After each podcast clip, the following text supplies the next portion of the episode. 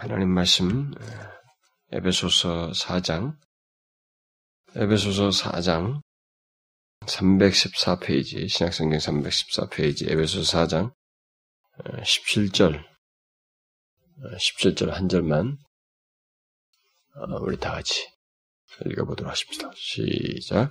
그러므로 내가 이것을 말하며 주 안에서 증가하노니 이제부터는 이방인이 그 마음에 허망한 것으로 행함같이 너희는 행하지 말라. 그러므로 내가 이것을 말하며 주 안에서 증가하노니 이제부터는 이방인이 그 마음에 허망한 것으로 행함같이 너희는 행하지 말라. 우리가 지난 시간에 에베소서의 전체 내용 속에서 4장 17절부터 이 6장 끝까지 해서 굉장히 실천적인 내용들로 이제 쭉 아주 구체적인 뭐 구절 구절마다 다 실천적인 내용을 주로 다루는데 아, 그 내용들이 그리스도인으로서의 그 적용적인 삶이죠. 실천적인 삶이 구체적으로 무엇인지에 대해서 쭉 얘기하는 이 내용에 대해서 우리가 개관을 하면서 어, 좀그 모든 내용들이 무엇에 기초해서 거론되는지 를 지난 시간에 언급을 했습니다. 혹시 지난 시간에 참여하지 않으신 분들은 뭐 인터넷을 통해서든 테이블을 통해서든 여러분들이 들으셔야 돼요. 왜냐하면 이 전체 17장부터 6장 끝에까지 이 실천적인 내용을 이해하게 되는, 보게 되는 관점을 제가 먼저 서론적으로 언급을 했기 때문에 그런 이해를 가지고 우리가 봐야 됩니다. 그렇지 않냐면 여기 이런 모든 내용들이 무겁게 여겨질 수 있어요. 이 모든 실천적인 내용이 이게 수용 불가능한 내용으로 다가와요. 음? 그렇기 때문에 어, 그런 이해를 먼저 여러분들이 하시고 여기 뒤에 나오는 이런 실천적인 내용들을 접해야만 합니다. 그래서 지난 시간에 우리가 그, 어, 그 먼저 서론적으로 얘기했던 것은 그리스도인의 모든 행위와 삶이라고 하는 것은 일단 우리가 그리스도인이 되고 나서 우리에게 있는 어떤 행동이나 삶이라고 하는 것은 이 세상에서 통용되는 무슨 뭐 TV가 말하고 교양 강좌에서 말은 이 세상 사람들의 경험담에서 나오는 이런 세상 가치관과 경험담에 의해서가 아니라 우리는 근거를 가지고 있다. 기초를 가지고 있다는 거죠. 그리스도인으로서 모든 행실과 삶은 교리라고 하는 기초 위에서 갖는 것이다. 라고 하는 것은 지난 시간에 언급을 했습니다. 그러니까 우리들의 모든 행실과 삶은 교리에 기초한 것이다. 그리스도인의 행실은 그러니까 진리 위에 어, 나온 것이다. 그래서 그리스도인이 되기 이전에 우리들의 행실과 삶은 교리와 전혀 상관이 없었고 교리로부터 기인하지도 않았지요. 그런 것들을 우리가 알지 못했습니다. 그냥 우리들은 경험적으로 눈에 보이는 대로 그 부모들이 말하고 뭐 주변에 말 판단도 없어요. 그래서 친구들과 주변의 세상 동료과 뭐, 뭐, 뭐 매스컴이든 뭐든 이런 것들이 주는 지식이 들어가서 그대로 행동하는 것이었지 이것이 옳고 그름 분별하면서 나의 행실 이렇게 해야 되는 게 옳은가 저렇게 하는 게 옳은가라고 이렇게 하질 않았습니다 우리가. 그것은 그리스도인이 되고 나서 이제 소위 우리들의 행실과 삶에 어떤 기준자가 생기고 기초가 뿌리가 있었어요. 뿌리가 생기기 시작합니다. 어디 위에서 나오, 나오게 된다는 거죠. 그게 뭐냔 말이에요? 바로 교리라는 거예요. 이 지금 이 바울이 빌립보서 아니 여기 에베소서 말하다시피 1장부터 3장까지 말했던 그런 견고한 교리 기초 위에서 이런 실천적인 내용을 말하고 있다. 그래서 우리가 4장 17절 이하에도 보게 되면 뭐 다 망라할 수 없을 만큼 실천적인 내용들이 쫙 나오죠. 왜 우리들이 거짓을 버리고 참된 것을 말해야 하는지, 왜 분을 내어도 죄를 짓지 말아야 하는지, 뭐 이런 내용이 나오면 분을 내도 죄를 짓지 말라. 더러운 말을 입 밖에도 되지 말라. 또 서로 용납해야 된다. 어? 서로 용서해야 된다. 음행과 온갖 더러운 것과 탐욕은 이름이라도 부르지 말라. 어? 우리들 이제 나중에 가서 이 말씀할 때 우리들은 이제 이게 충격으로 다가온다고요. 특히 남자들은 이게 충격으로 다가온다고. 오늘날 이 세대의 사람들은 충격으로 다가올 내용이에요. 거입 밖에도 내지 말라는 거예요? 세월을 아끼라고 그래요? 부부 관계는 어떻게 서로 해야 되냐? 서로가 이렇게 어? 순종하고 사랑하는 이런 관계들, 부모와 자식 간에서 서로 공경하고 노엽게 하지 말고, 고용인과 고용주 사이는 서로 착취하지 말고 어, 서로에 대해서 어? 어, 가젤 관 모습들, 그러면서 피차 봉종하고 죽게 하듯 해야 된다고 하는 모든 관계에 대한 원칙들. 이런 모든 정형적인 이 내용들이 쭉 나오는데 무엇에 근거해서 그렇게 말을 하느냐는 거죠. 왜 그렇게 해만 하는가 우리들이? 그것은 그 모든 것의 기초가 되는 바로 이제 교리를 얘기, 앞에서부터 얘기했던 거죠. 우리는 1장부터 3장에 해당되는 해당되는 사람이기 때문에 또 4장 1절부터 16절에서 말한 교회에 속한 자요 교회 지체이기 때문에 이렇게 말하고 있는 거예요. 뿌리를 가지고 있다는 거죠. 모든 진리. 그러니까 우리들의 모든 행실은 뿌리를 가지고 있어요. 교리라고 하는 기초 위에서 나온 것입니다. 그래서 예수 믿는 사람들에게 이것이 극복이 안 돼 있으면 이것이 자기에게 형성이 안 돼 있으면 그것은 정말로 이상한 거예요. 예수를 믿으면서도 온갖 TV나 보고 거기 여기 와서도 말이죠. TV에서 나온 가치관 뭐 먹고 살려면 이래야 되는데 저런데 이렇게 통념을 늘어놓는 것은 정말로 꽝이에요. 그 사람은. 그 지금 자신을 움직이는 예수를 믿고 난 사람의 실천적인 행동과 가치관과 모든 것이 뿌리가 진리해야 되는데 그것이 그리스도인이라고 하는 증거인데 그걸 드러내지 않고 있다라는 거예요. 우리 그리스도인은 새로운 생명을 가진 자이고 그리스도의 몸의 지체이고 또 우리 안에 성령이 계시기 때문에 이와 같이 이제 4장 17节부터 말한 이런 구체적인 내용을 갖지 않을 수가 없다라고 하는 것이 이제 바울의 실천적인 내용의 어떤 뿌리로서 얘기를 하는 것입니다. 그러니까 여기 우리가 이렇게 하는 것이 편하니까 뭐 저렇게 하는 것이 유익하니까 이것이 뭐 도덕적이고 좋으니까 뭐 그런 얘기가 아니에요. 이렇게 다 말하는 것은 그런 견고한 기초 위에서 말하는 것입니다. 그래서 그리스도인의 행동이라든가 삶이라는 것은 사실 모호하지가 않아요.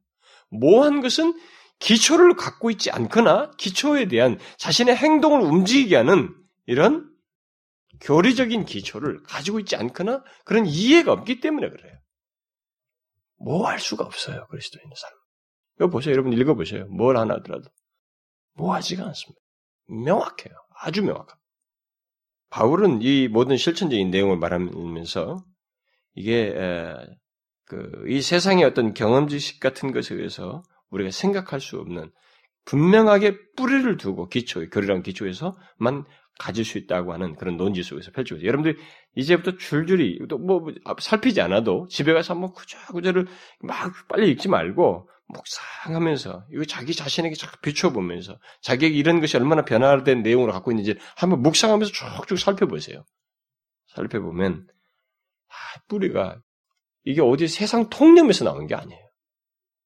그런 가치로는 수용도 못하고 이해할 수도 없는 내용들을 얘기하고 있습니다. 그러니까 우리의 모든 그리스도인의 모든 행실과 삶은 그렇게 명확한 기초를 가지고 있다. 교리라고 하는 기초 위에서 기인하는 것이다. 그래서 교리에 뿔을 두지 않고 행하며 산, 사는 것은 사실상 그리스도인이 아니라는 거예요. 그것은 그리스도인답지가 않거나 그리스도인이 아니에요. 그리스도는 행실과 삶으로서는 그럴 수가 없습니다. 그럼 우리가 명확하게 하고 예, 이것을 보아야 됩니다. 그래서 우리가 4장 17절 이하의 예, 이하의 그 모든 내용들은 하나님의 부르심을 받은 자, 그리스도의 몸에 지체된 자의 행실과 삶이 어떠해야 하는지를 말하는 거예요. 그러니까 먼저 이 전제가 이 교리에 대한 앞에서 말한 이 내용이 자기에게 소유되어 있지 않았을 때는 정말로 이해할 수 없어요. 제가 옛날에 이런 부분에 대해서 이미 그리스도인이 되었을 때인데도 불구하고 진리가 이런 교리적인 진리 체계가 내게 견고하게 서 있지 않았을 때는 저는 이 4장 17절 이하 예배소서 나오는 뒷부분에 나오는 것, 서신서마다 후반부에 적용적으로 나오는 이 내용은 굉장히 어려웠어요. 수용하기 어려웠습니다. 특히 젊은 저의 정욕을 가지고 있는 저로서는 청년기 시절에서는 이게 무슨 말인지는 이해하더라도 이것이 내 삶으로 공감하는 문제에 대해서는 역시 거부 반응이 생겼던 것을 기억해요. 쉽게 수용이 안 됐어요. 왜 그러냐 이거요. 바울이 그 얘기하는 거예요. 그래서 제가 지난번 시간에 말하는데 그런 것이 없기 때문에 교리에 우리가 이해를 갖고 있지 않고 그런 기초에 있지 않기 때문에 그런 현상이 생기는 것입니다. 자, 그러면 어, 이제부터 그 하나님의 부르심을 받은 자, 그리고 그리스도의 몸에 지체된 자들, 그리스도인이죠. 어, 그들의 구체적인 행실과 삶의 특징이요, 그 그들의 행동 방식이 구체로 무엇을 말하는지, 어? 떤 것인지를 오늘부터 살펴보도록 하십시다. 참 먼 여행이 되겠습니다만은 저는 막 빨리 지나고 싶지 않아요. 왜냐하면 한 구절 구절마다 우리에게 주는 메시지가 너무 선명하고 이세될 줄은 너무 귀한 내용들이 많기 때문에 먼저 본문 17절에서 바울은 그리스도인의 어떤 행실에 대해서 말하기에 앞서서 17절 이하의 내용을 어, 이제 자신이 주 안에서 증가한다. 17절 이하의 이 말한 것을 앞에 내용과 연결돼서 그러므로라고 말하면서 지금 뒤에서 말한 이 모든 내용, 지금부터 말한 모든 내용들을 주 안에서 증가한다라는 말을 하고 있습니다. 그렇게 함으로써 이것이 이 내용들이 단순히 자기 개인의 생각을 말하는 것이 아니라 주 안에서 무엇인가를 지금 증가하는 중대한 내용이다. 이렇게 말하고 있어요. 그러니까 우리는 실천적인 내용, 앞에 교리적인 내용들에 대해서는 아, 좀 이게 계시적인 성격인데 이런 실천적인 내용은 조금 우리가 에, 이게 너무하다. 이렇게 이게 좀 주관적으로 이해할 것 그런 염려 우리도 혹시 있을지 모르겠는데 사도 바울은 여기서 무엇을 받고 있습니다. 주 안에서 증가하는 내용이다라고 말했습니다. 여기서 주 안에 증가한다는 말은 주의 이름으로 또는 주의 권위로 증가한다는 말로 이해할 수 있습니다. 또 다른 말로 하면은 주님의 증인으로서 증가한다는 뜻이기도 합니다. 결국 이 17절 이하의 적용적인 내용은 주님의 권위를 위임받아서 증거하고 있는 것임을 말해줍니다. 사도는 그렇죠. 사도는 주님의 권위를 위임받은 사람입니다. 어, 사도 바울이 지금 그렇게 그런 맥락에서 말을 하고 있어요. 따라서 17절 이하의 내용은 이 세상의 도덕 윤리가 아닙니다. 우리가 절대 오해하지 말아야 합니다. 예수를 믿는 사람들이 성경에서 어 세상에서 뭐 어디서 뭐 옛날에 누가 김용욱 교수가 하는 내용 비슷하네 또 무슨 어디 불교에서 나온 거 비슷하네 그렇게 그게 아니에요. 절대 달라요. 뿌리가 달라요. 용어와 표현의 단어 자체는 같은 언어를 쓰고 있기 때문에 쓸 수가 있습니다만 절대 달라요. 이 세상에서 통용되는 도덕과 윤리가 아닙니다. 이것은 그리스도의 권위로 말하는 거예요. 그리스도께로부터 기인한 것입니다. 세상에서 주고받는 단순한 권명과 훈계가 아닙니다. 이것은 모두 하나님의 권위가 담겨져 있는 위엄과 생명성을 가진 말씀이라고 하는 것을 우리가 먼저 염두에 둡니다. 그러면 바울이 그런 권위로 권위로 증가하고 있는 이 내용, 예, 첫 번째 내용이 무엇인가? 오늘 17절 하반절에서 바울이 하나님의 권위가 권위를 가지고 어, 권위를 담고 어, 권면하고 있는 이 말씀이 첫 번째 말씀이 뭐예요? 이제부터는 이방인이 그 마음에 허망한 것으로 행함같이 너희는 행하지 말라라는 거예요. 바울은 먼저 아, 제가 지난 시간도 잠깐 중간에 언급했습니다만 이 실천적인 내용을 전개하기 시작하는데 17절 하반절에서부터 무엇을 하라라고 하는 적극적인 명령부터 적극적인 말부터 하고 있지 않습니다. 뭐예요? 첫 번째 나오는 말이 17절 하반절에 하지 말라는 거예요. 부정적이고 소극적인 말부터 하고 있습니다. 무엇을 행치 말라 이렇게 말하고 있어요. 그러니까 성급하게 적극적으로 무엇인가 하라고 음, 하라는 말부터 하고 있지 않습니다. 그는 우리들이 적극적으로 무엇인가 행하기에 앞서서 우리들이 해서는 안 되는 것이 무엇인지부터 알아야 된다는 것을 여기서 말해주고 있습니다. 그러나 일반적으로 우리들이 흔히 갖고 있는 것은 우리들이 이 세상에 살면서 흔히 갖는 생각은 해서는 안 되는 것에 대해서는 점프하고 싶어요. 생각하고 싶지 않습니다. 이런 것은 뭔가 나를 이렇게 딱 잡아 끈다는 생각을 해요. 위축시킨다. 이런 생각을 우리들의 의식 속에 가지고 있습니다. 여러분 한번 자기 자신을 잘 보세요. 이 세상에서 흔히 통용되는 개념과 관념과 자기 자신 한번 보시라고. 그런 모습이 있어요. 그래서 우리들은 하지 말아야 할 것보다는 해야 할 것부터 생각하고 그, 그리고 막 적극적인 행동부터 하려고 하는 그런 경향을 우리가 가지고 있습니다. 여러분 어때요? 그렇지 않습니까? 자기 자신을 보면 우리 그런 경향이 있어요. 예, 그래서 지금 여기서 먼저 소극적이고 부정적인 이유부터 하는 거예요. 우리에게는 무엇을 하기에 앞서서 해서는 안 될 것이 우리에게는 필요로 해요. 그런 존재예요. 왜냐하면은 우리들이 이 부패한 죄가 있는 세상과 또 예, 완전치 못한 이 육신의 정욕의 상태 그리고 마귀로부터 완전히 자유하지 못하기 때문에 그렇습니다. 따라서 우리들이 해, 해서는 안 되는 것, 곧 행하지 말라는 말씀부터 우리는 들어야 됩니다. 어? 그 말부터 들어야 돼요. 그건 절대 위축시키는 게 아니에요. 그걸 알므로써 적극적으로 나아가게 되는 것입니다. 자, 그러면 무엇을 행치 말라고 본문에서 말하고 있어요? 바로 이방인의 이방인의 그 마음에 허망한 것으로 행함같이 행하지 말라 이렇게 말하고 있습니다.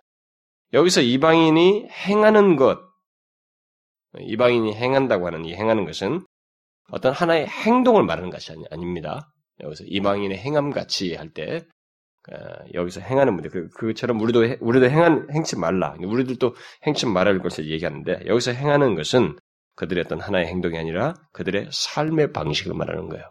그들의 삶의 방식. 따라서 우리에게 이방인이 행함같이 행하지 말라고 하는 것은 이방인의 삶의 방식을 가져서는 안 된다는 거예요. 우리들은.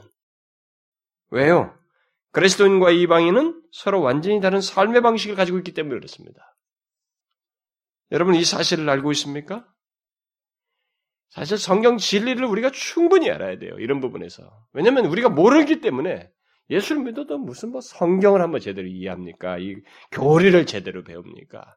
그리고 성경을 좀 깊이 헤아려 봅니까? 겨우 듣는 것이 그리고 몇주 들었고도 그 한 몇 주만 지나 뭐몇주 전에 뭐 했죠? 그러면 까마에 깜깜 무서지. 우리들이 그렇다고요. 자기에게 감동과 신뢰된 몇 가지 토막들 그리고 이 간증 몇 개 기억하는 것이 고작이에요. 그러니까 우리 행동과 삶을 움직이는 이런 기초를 가지고 있었지 않아서 우리들은 행동 결정을 잘 못해요. 응? 그 자꾸 이방인의 행함으로 쉽게 따라갈 확률이 있어요. 그래서 이런 교리의 기초에서 이제 제가 뒤에서도 언급하겠습니다. 교리 기초에서 먼저 지금 얘기하는 건 뭐냐면 우리들은 이방인과 다른 삶의 방식을 가지고 있다. 그러니까 이런 것부터 우리가 분명히 알아야 됩니다. 우리는 달라요. 이방인의 삶의 방식과 다릅니다. 저는 다른 사고방식, 삶의 방식을 우리가 가지고 있죠. 이방인의 삶의 방식은, 응? 우리 뭐 이방인의 삶의 방식과 우리의 삶의 방식이 외면상으로 비슷해 보일 수 있어요. 어, 비슷해 보일 수 있지만 여러분이 잘 보시면 자기 자신 안에서의 변화만 보더라도 자기가 그리스도인 되기 전과 이후 사이만 비교해봐도 우리들의 삶의 중심, 뿌리, 방향, 목표, 삶의 주도권 다 달라요. 심지어 내용. 뭐 예를 들어서 똑같이 돈을 써도 목표가 다르고 동기가 다릅니다. 이 세상에 통용되는 거 다예요. 다 같이 움직이고 같이 활동해도 활동부들을 가지고 해도 껍데기는 그럴 망정 달라요. 삶의 방향과 뿌리와 목표와 모든 이 다릅니다. 주도권 자체가 그리스도인은 내게 있지 않아요. 삶의 주도권 자체가 그리스도께 있습니다. 여러분은 이것을 알고 있나요? 그리고 그 분명한 차이를 자신 안에서 보고 있습니까? 여러분이 정령 그리스도인이라면 그 차이를 자신 안에서 보셔야 됩니다. 결코 이방인 같이 행할 수 없는 자신과의 그 차이를 보셔야 돼요. 그들의 삶의 방식을 우리는 가질 수 없습니다. 예, 근본이 달라서. 본문이 말하는 바대로 이방인은 그 마음에 허망한 것으로 행하기 때문에 우리와 달라요. 다시 말해서 그 이전의 삶의 방식이 아, 우리들 우리들도 과거에는 그랬죠. 이방인들처럼 그 마음에 허망한 것을 행했습니다만 지금은 그게 없단 말이에요. 달라졌다. 그리스도를 알지 못하는 이방인의 행실과 삶의 방식은 여기서 묘사하는 대로 그 마음의 허망함을 따라서 행하는 것입니다. 자, 여러분들이 이것을 이해하셔야 됩니다. 여러분 이방인의 허망함, 음? 여기서 이방인 허망이라는 게 뭐예요? 이방인 이방인들 이방인들이 가지고 있는 그 마음의 허망함이라는 게 뭡니까? 여러분들 이방인 이방인 예수를 하나님을 알지 못하는 자들의 그 행실과 삶의 근원을 한번 보셔요. 그 근원이 지금 이 그 마음의 허망함이라고 지금 말을 하고 있는데 그들의 행실과 삶의 근원이 바로 이 그 마음의 허망함이라고 말을 하고 있어요. 이게 뭐냐 말이에요. 우리는 충분히 추측은 하죠. 그러나 이 용어는 좀 설명할 필요가 있습니다. 어떤 학자는 그들의 지성이 가진 왜냐하면 단어 자체가 이 지성과 관련된 용어를 써서 이런 해석을 하는 것 같습니다. 그들의 지성이 가진 허망함, 공함과 헛됩니다. 이렇게 해석을 하기도 하고 로준스 목사 같은 경우는 여기 허망함을 이 허망함을 가진 그 이방인의 마음을 어, 이방인의 이방인의 삶, 삶에 대한 사고 방식 또는 그들의 삶에 대한 어떤 모든 태도를 산출하는 전인적인 품성을 말한다. 이렇게. 그러니까 그들의 그 헛되고 무모한 삶의 방식과 사고 방식을 품어내는 그들의 전인적인 모든 내용이다. 그러니까 전인적인 성품을 말한다. 네, 그렇게 해석을 했습니다. 뭐 그렇게 해석하는 게 더 정확해요. 왜냐하면 여기서 지금 행하는 문제는 삶의 방식이지 하나의 행동을 말하는 것이 아니기 때문에 그것의 근원은 그의 전체 모든 것과 관련되어 있다고 봐야 됩니다. 그래서 여기 지금 허망하다라고 하는 허망함이라고 하는 것은 결국 텅 비어 있고 어, 헛되고 뭐 무모한 뭐 이런 말로도 바꿔서 할 수 있습니다. 결국 그들의 모든 사고 방식과 삶에 대한 태도나 그 방, 삶, 삶의 방식의 근원인 그 마음부터가 바로 이렇게 헛되다고 비어 있다는 거예요. 무모하다는 것입니다. 거기서 나오는 행실은, 거기서 나오는 삶이라고 하는 건 이게 다 뭐겠어요? 같이 무모한 거예요. 그래서 여러분 보면은, 예, 예수, 하나님을 알지 못하기 이전의 인간, 그러니까 하나님을 알지 못하는 어, 인간, 자연인의 예, 그 사람의 특성을 한번 보자 말이에요. 텅 비어 있다는 것을 설명할 그 내용이 있는 것입니다. 뭐 있어요? 삶의 방향, 목표 모릅니다. 뭐 목표라고 하는 것이 무슨 뭐 집을 사기 위해서 뭐, 뭐 하나 사기 위해서 돈이지. 자신의 존재의 궁극적인 방향과 목표를 모르고 살아요. 그 궁극적 방향과 목표가 뭔데요? 응? 자신의 존재가 구원받는 거 아닙니까? 생명을 얻는 거잖아요. 그걸 모르고 살아가는 것입니다.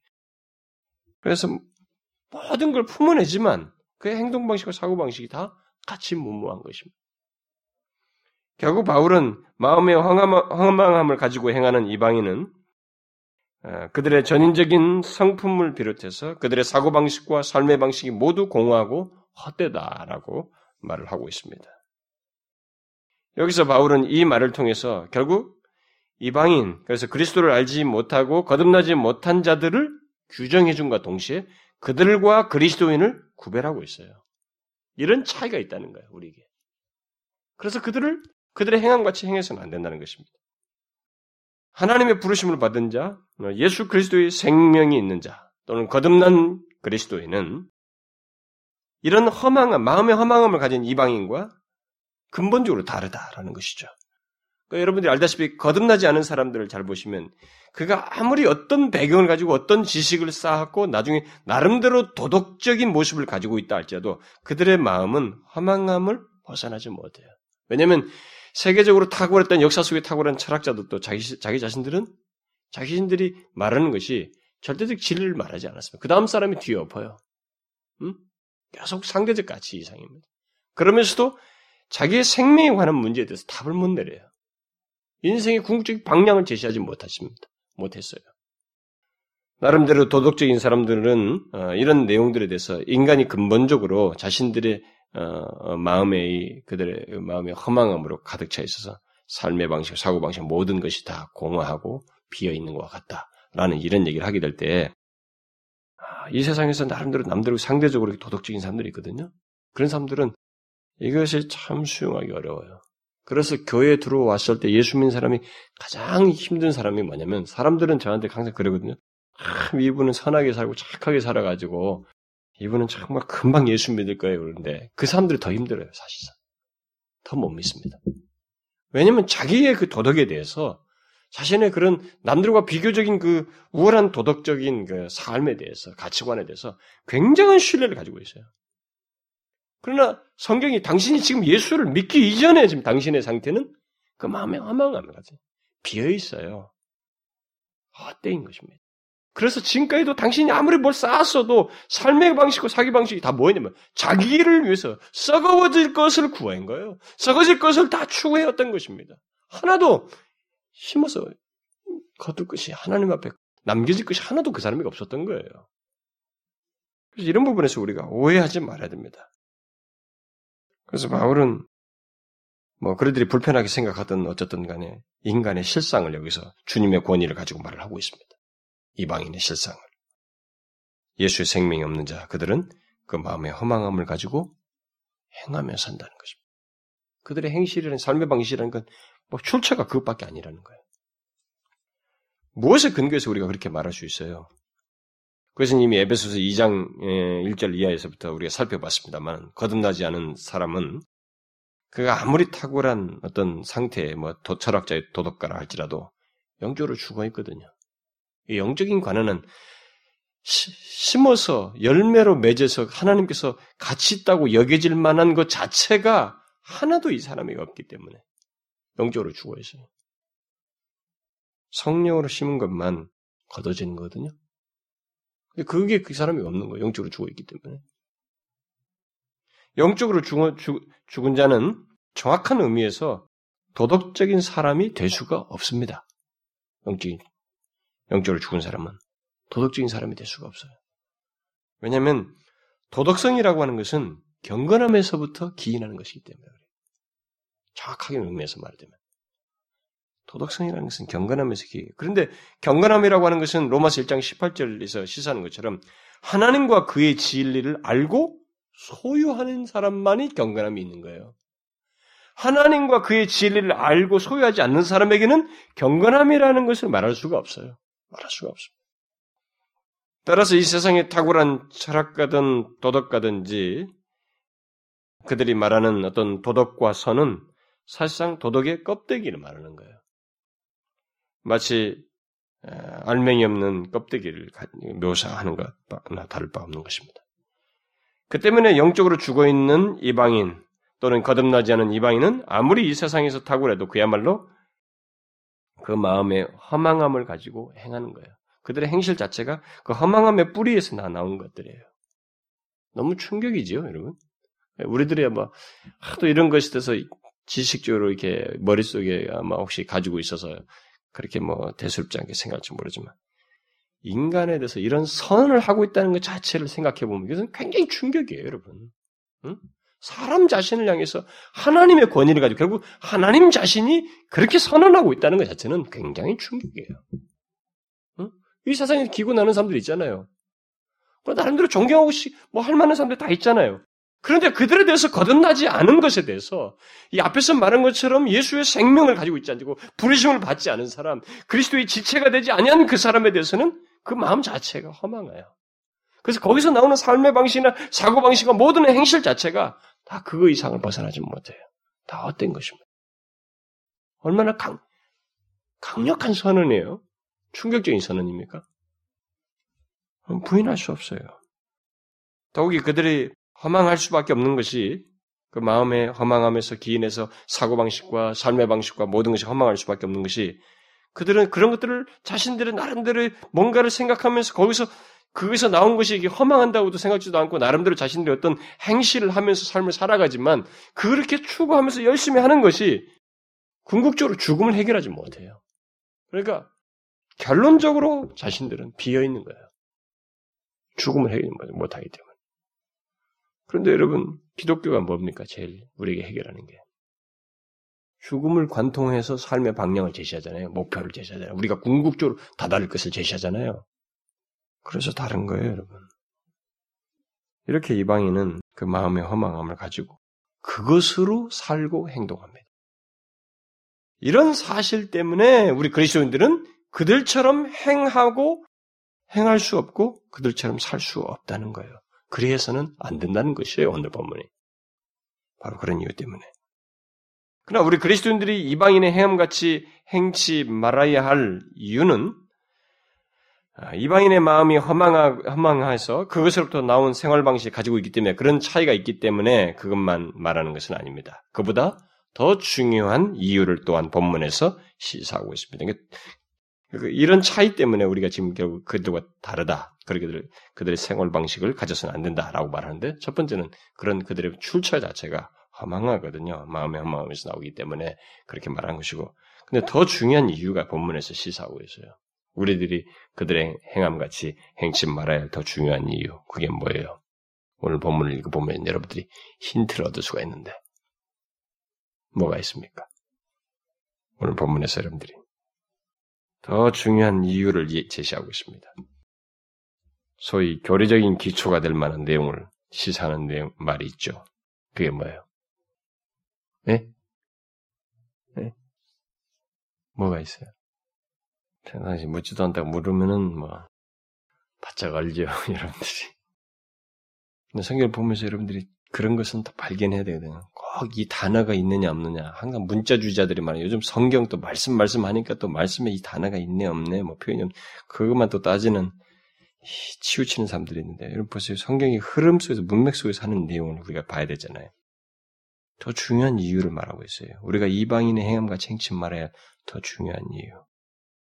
힌트가 될 말이 뭐가 있어요? 이제부터는이라는 말이에요. 음? 이제부터는. 이거예요. 뭐예요, 그러면? 우리 그리스도인은 더 이상 이방인이 아니라는 거예요. 이방인이 아닌 어떤 다른 부류, 사람, 그런 존재, 그런 상태를 가지고 있다는 것입니다. 그래서 이방인의 해양과 쟁치 말라고 말한 거예요. 이게 더 중요한 이유예요, 여기서. 우리는 더 이상 이방인이 아닙니다. 그들과 다르며 완전히 구별된 자들이에요.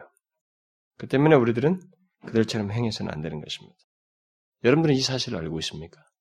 바울이 우리에게 지금 이 17절 이하에서부터 지금 전개하는 모든 실천적인 내용을 무엇에 근거해서 말하는지를 계속 놓치지 말아야 돼요.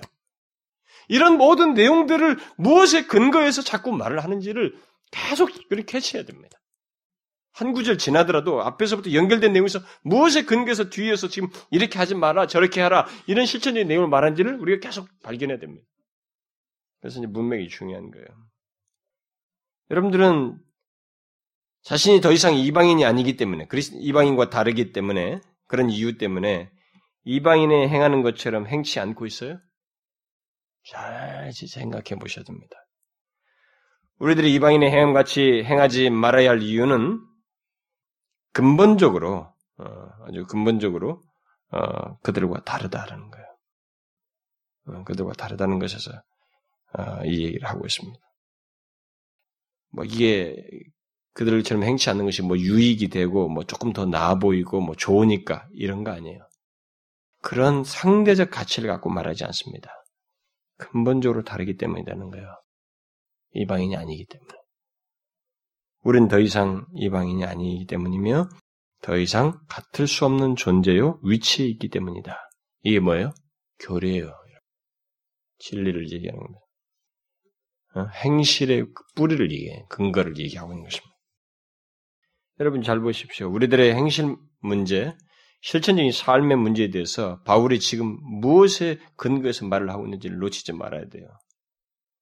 분명히 예, 본문은 이방인의 행함같이 행치 말아야 한다는 지극히 실천적인 문제를 얘기하고 있습니다.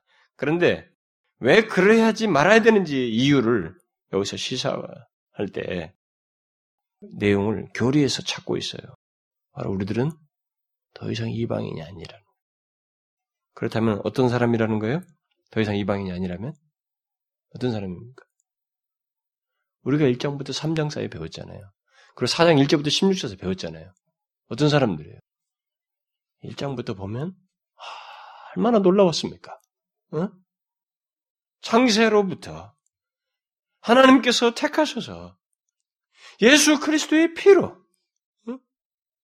속죄하시고 죄사하시고 성령으로 인치시고 그 다음에 그, 그 사람들로 구성된 영광스러운 그리스도의 몸인 교회 지체로 두었고, 뒤에서 나오지만은 성령이 거하는 자이고, 그런 존재이기 때문에, 이방인이 아니라 우리는 그런 존재이기 때문에, 이방인의 행함같이 행해서는 안 된다는 거예요. 이런 강력한 이유를 말하는 것입니다. 교회 안에서 도덕적으로 우리에게 아 예수 믿는 사람들은 남들에게 이래야 돼요 저래야 돼요 이런 정도의 부차적인 설명거를 제시하는 게 아니에요. 뭐 그것이 덕이 되고 유익이 되고 이런 문제가 아닙니다. 근본적으로 그리스도인은 그리 해서는 안 되는 강력한 이유를 가지고 있어요. 우리가 앞에서부터 보았다시피 1장부터 3장에서 보았다시피 하나님 아버지의 선택이 있었고 보세요. 예수 그리스도께서 하나님의 아들이 오셔서 피 흘리시는 십자가의 대속의 사건이 있었고 성령께서 그 사람 안에 거하시는 놀라운 역사가 있는 거예요. 그는 성령이 거하는 사람이에요.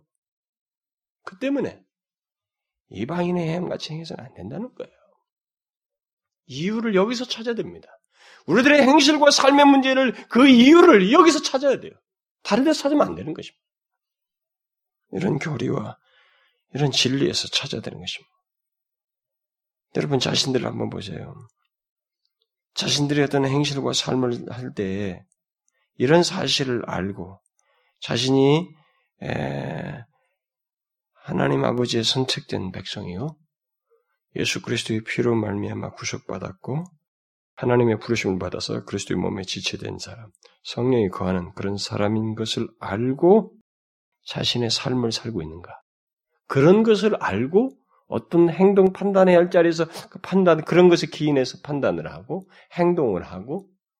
뒤에서 말하는 것처럼 말을 할 때 함부로 말하지 않고 분을 낼 때 분을 내지 않냐고 서로 그것 때문에 서로 화목하고 사랑하고 용서하고 그것 때문에 이런 사실 때문에 서로 관계 속에서 좋은 관계를 가지려고 하고 또 세월을 아끼고 그러느냐 이거예요.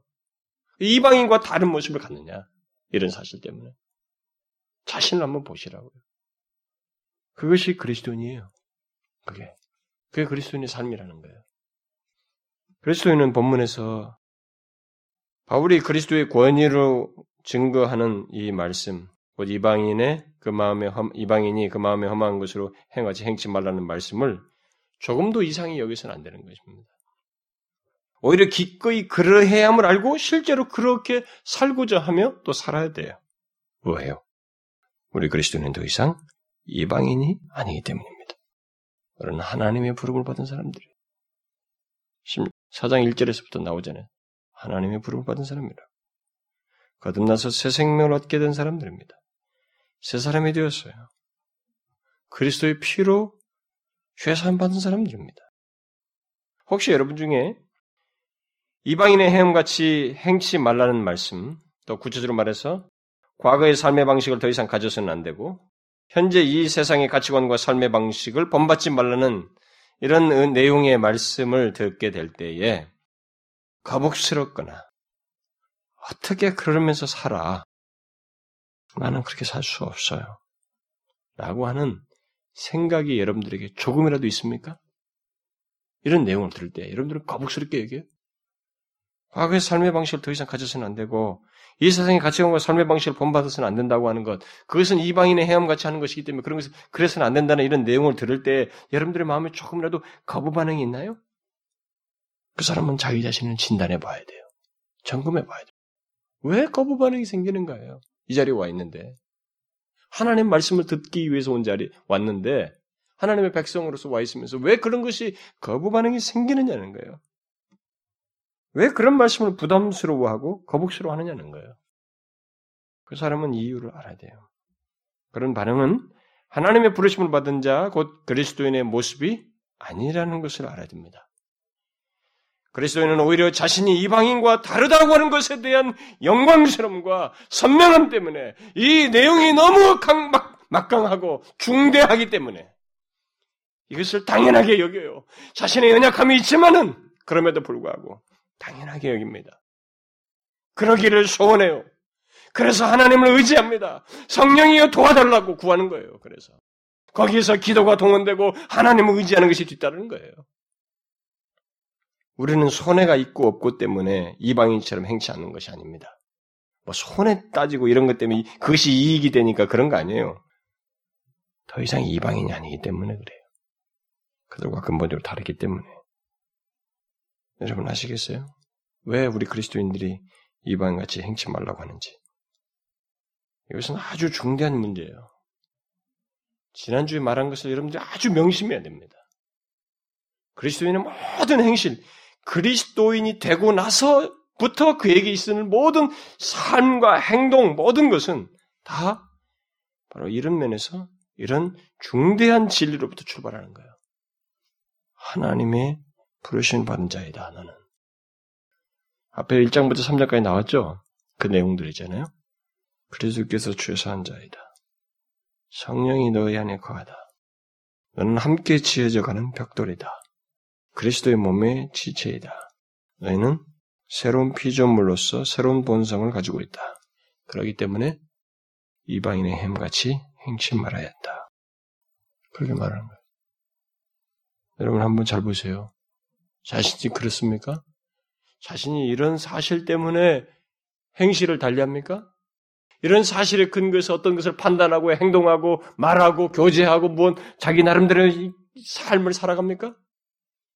잘 보세요. 이런 것에 근거해서 추구하며 삶을 살아가느냐는 거예요. 자신이 하나님의 부르심을 받은 자요. 그리스도의 몸에 속한 자이기 때문에 성령이 거하는 자이기 때문에 그리스도의 피로 죄 사함을 받은 자이기 때문에 이방인의 사고 방식과 생활 방식을 좋아하지 않고 그들에게 어떤 영향도 받지 않고 또 그들의 사고 방식을 따라서 삶의 방식을 따라서 행치 않는 그런 모습이 있느냐는 거예요. 그들의 삶의 방식과 사고 방식이 공허하고 무모하고 방향도 없고 목적도 없기 때문일 뿐만 아니라 그들과 우리 사이 근본적으로 다르기 때문에 다른 일이 하나님, 삼위 하나님에 의해서 있게 됐기 때문에 그런 막강한 이유의 근거에서 이방인의 행같이 행치 않는 그러냐, 그런 모습을 갖느냐는 거예요. 여러분 어떻습니까? 자신의 행동을 잘 보세요. 분노했을 때, 어투, 격정했을 때, 여기서 앞에서 말한 것처럼 거짓말하는 문제, 더러운 말을 하는 거, 시간을 쓰는 문제, 부부와의 관계, 친구와의 관계, 부모와의 관계, 자식과의 관계, 뒤에 나오는 것처럼 마귀의 모든 유혹들. 그런 데서 여러분들은 분명하게 그 모든 그런 것 속에서, 그런 행실 속에서, 그런 행실들을 하게 될 때, 무엇에 근거해서 그런 행실들을 여러분들이 하느냐는 거예요. 이방인과 다르다고 하는 모습을 어디서 여러분들은, 무엇에 근거해서 갖느냐는 거예요. 응? 어디서부터? 이방인과 다른 새로운 피조물, 새로운 존재이기 때문에 그러느냐. 그래요? 이미 우리는 충분히 1장부터 3장 살피면서 그 영광스러움에 대해서 충분히 생각했습니다.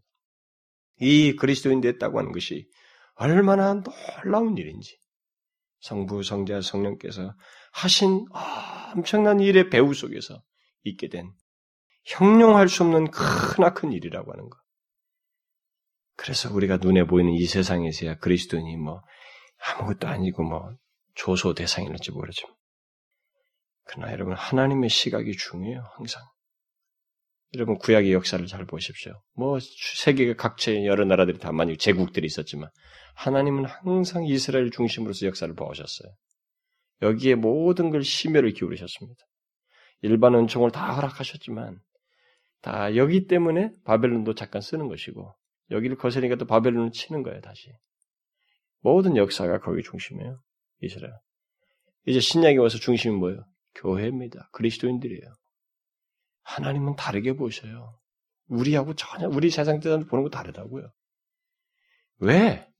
앞에 1장부터 말한 것처럼 성부, 성자, 성령 하나님이 자신 삼위께서 직접 관여하셔서 이 사람을 구별했고 이 사람을 비, 구속하셨고 이 사람을 그 사람 안에 거하셔서 역사하시고 있고 그 사람을 이 역사의 주체자로 세우시고 주체 그룹 안에 교회의 그룹 안에 지체로 두었기 때문에 그들을 중심에서 보는 거예요.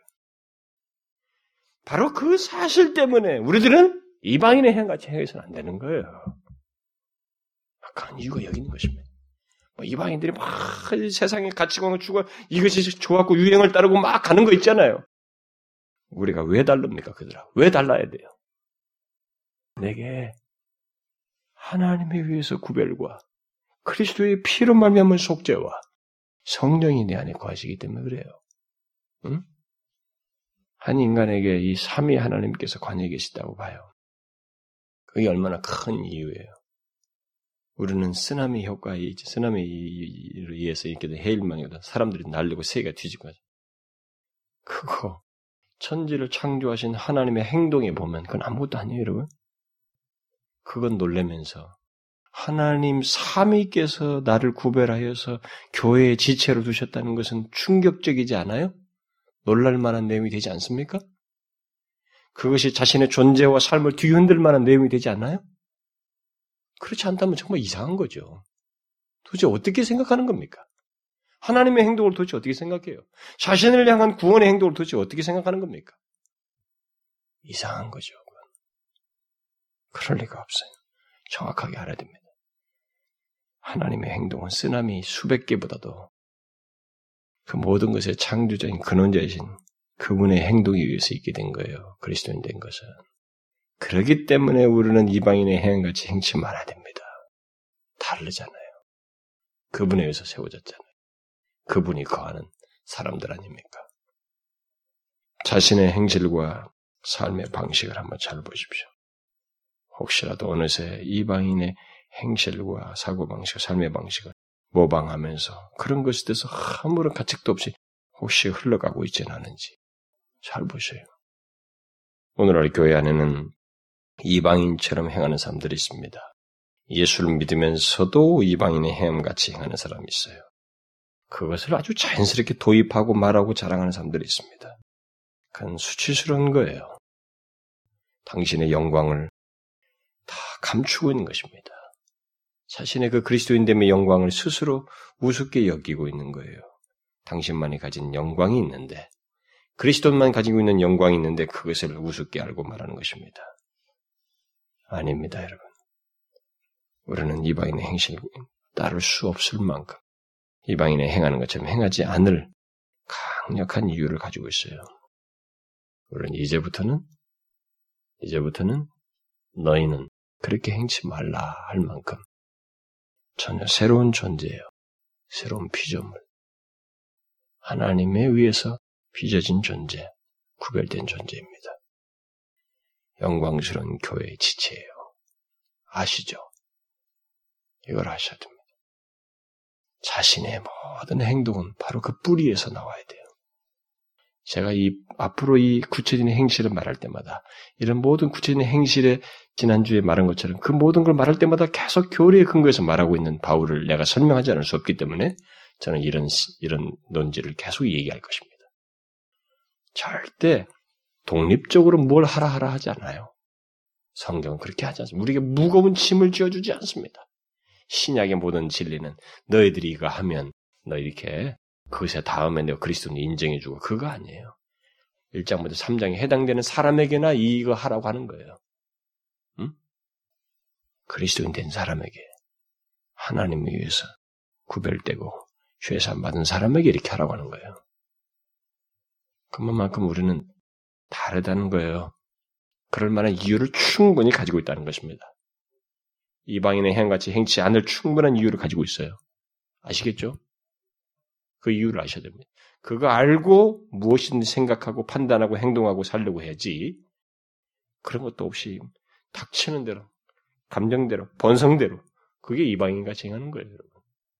그래서 뒤에 가면 뭐 나오잖아요. 말 나오는 대로 말하는 거, 육, 유혹의 욕심, 덕을 세우는 거, 말, 이게 분내는 거. 그게 본성대로 나오는 거예요. 이방인의 행실이라고. 그거 아니란 말이에요, 우리는. 항상 이 뿌리를 기억하십시오. 여러분과 저의 잊지 마셔야 됩니다. 무엇을 행하든지. 거기서부터 우리는 행실에 나와야 돼요. 그래서 결코 이방인의 행같이 행해서는 안 됩니다. 제가 두 가지 이유 얘기했죠? 하나는 그들이 아무리 멋있고 멋있어 해도 뭐 스타가 좋고 뭐 최고의 뭐 스타들이 뭐, 뭐 아름답고 해보여도 그 마음의 허망함이에요. 거기서 나온 삶의 방식과 행동 양식입니다. 그건 우리가 이미테이션 할 수 있는 게 아니에요. 따를 게 아닙니다. 우리는 허망함이 아니에요. 허물과 죄에 죽었었지만 살았잖아요. 우리 안에는 예수의 생명이지 않습니까? 그래서 삶의 방향을 알고 살잖아요. 목표를 가지고 살지 않습니까? 구원의 기쁨을 알고 살잖아요. 다르죠. 그런 자유가 있어요. 그리고 우리는 더 이상 이방인이 아니에요. 새로운 피조물이에요. 그 강력한 두 가지 이유가 있기 때문에 우리는 이방인의 행위같이 행해서는 안 되는 것입니다. 아시겠죠? 이 이유를 아셔야. 그래서 세상을 살때 이 세상의 주인은 사실상 하나님이 판단에 따라서 우리가 봐야 돼요. 그의 백성들이에요. 그래서 이방인이 따를 게 아니에요. 오히려 이방인이 우리를 따라와야지. 그걸 보고 저렇게 살아야 되겠구나. 이래야지. 우리가 그쪽 따라갈 거 아니에요. 여러분 사사기에 봤죠? 이방인 풍속을 따라갈 때보다 어떻게 됐습니까? 잘 됐어요? 더 망했습니다. 그들의 종로로 됐어요. 그들이 밥이 된다고. 이상하게 아이러니컬한 일이 벌어져요. 그걸 정복하는 게 아니에요. 그 종로로 탄다고. 블레셋의 종로로 탄다고. 그걸 알아야 됩니다. 오히려 그쪽이 우리를 따라와야 돼요. 오늘 초기 기독교는 세계에 다졌습니다. 여러분, 뭐, 하룻밤에 읽는 성경인가는 일본 사람이 쓴 책에 보면 서문에 그런 얘기가 나와요. 모든 자기가 서구에 가보니까 서구의 좋은 것들은 다 성경에서 나온 걸 발견했다. 그래서 성경을 읽기 시작했다. 그런 말이 나와요. 그만큼 교회가 세계에 그렇게 모든 시스템 다 있어요. 자본주의 사회의 모든 가치관 다 나왔습니다. 그런데 이제는 거꾸로 가고 있어요. 교회가 세상을 자꾸 닮아가려고. 그러면 교회는 죽는 것입니다. 그리스도인은 생명을 상실하는 거예요. 우리는 이방인의 행같이 행치 말아야 됩니다. 그럴 이유가 없어요. 영광과 복이 삼위 하나님을 위해서 그리스도인에게 있게 됐기 때문에 그럴 이유가 없습니다. 이걸 우리가 기억하고 모든 행실에서 살펴야 됩니다. 그 뿌리로부터 우리가 행하고 살아야 돼요. 기도합시다. 하나님 아버지, 왜 우리들에게 이방인의 행함같이 행치 말라고 하는지 그 이유를 다시 한번 우리로 상기시키시고 다시 한번 이방인의 행함같이 행치 않도록 안으려고 하는 그런 마음과 소원을 갖게 해주셔서 감사합니다. 주여 우리가 이 진리가 잠시 있다가 사라지는 것이 아니라 일평생 동안 우리의 삶과 행실이 어떠해야 되는지 분명히 기억하고 살아가는 견고한 기초가 되게 하여 주옵소서. 이 진리 위에서 우리가 행하고 살아가는 저희들 되게 해 주옵소서. 그래서 우리들의 삶을 통해서 오히려 이방인들이 그리스도를 알고자 하고 주께 영광 돌리는 그런 일이 우리 가운데 있게 하여 주옵소서. 감사드리며 예수 그리스도의 이름으로 기도하옵나이다. 아멘.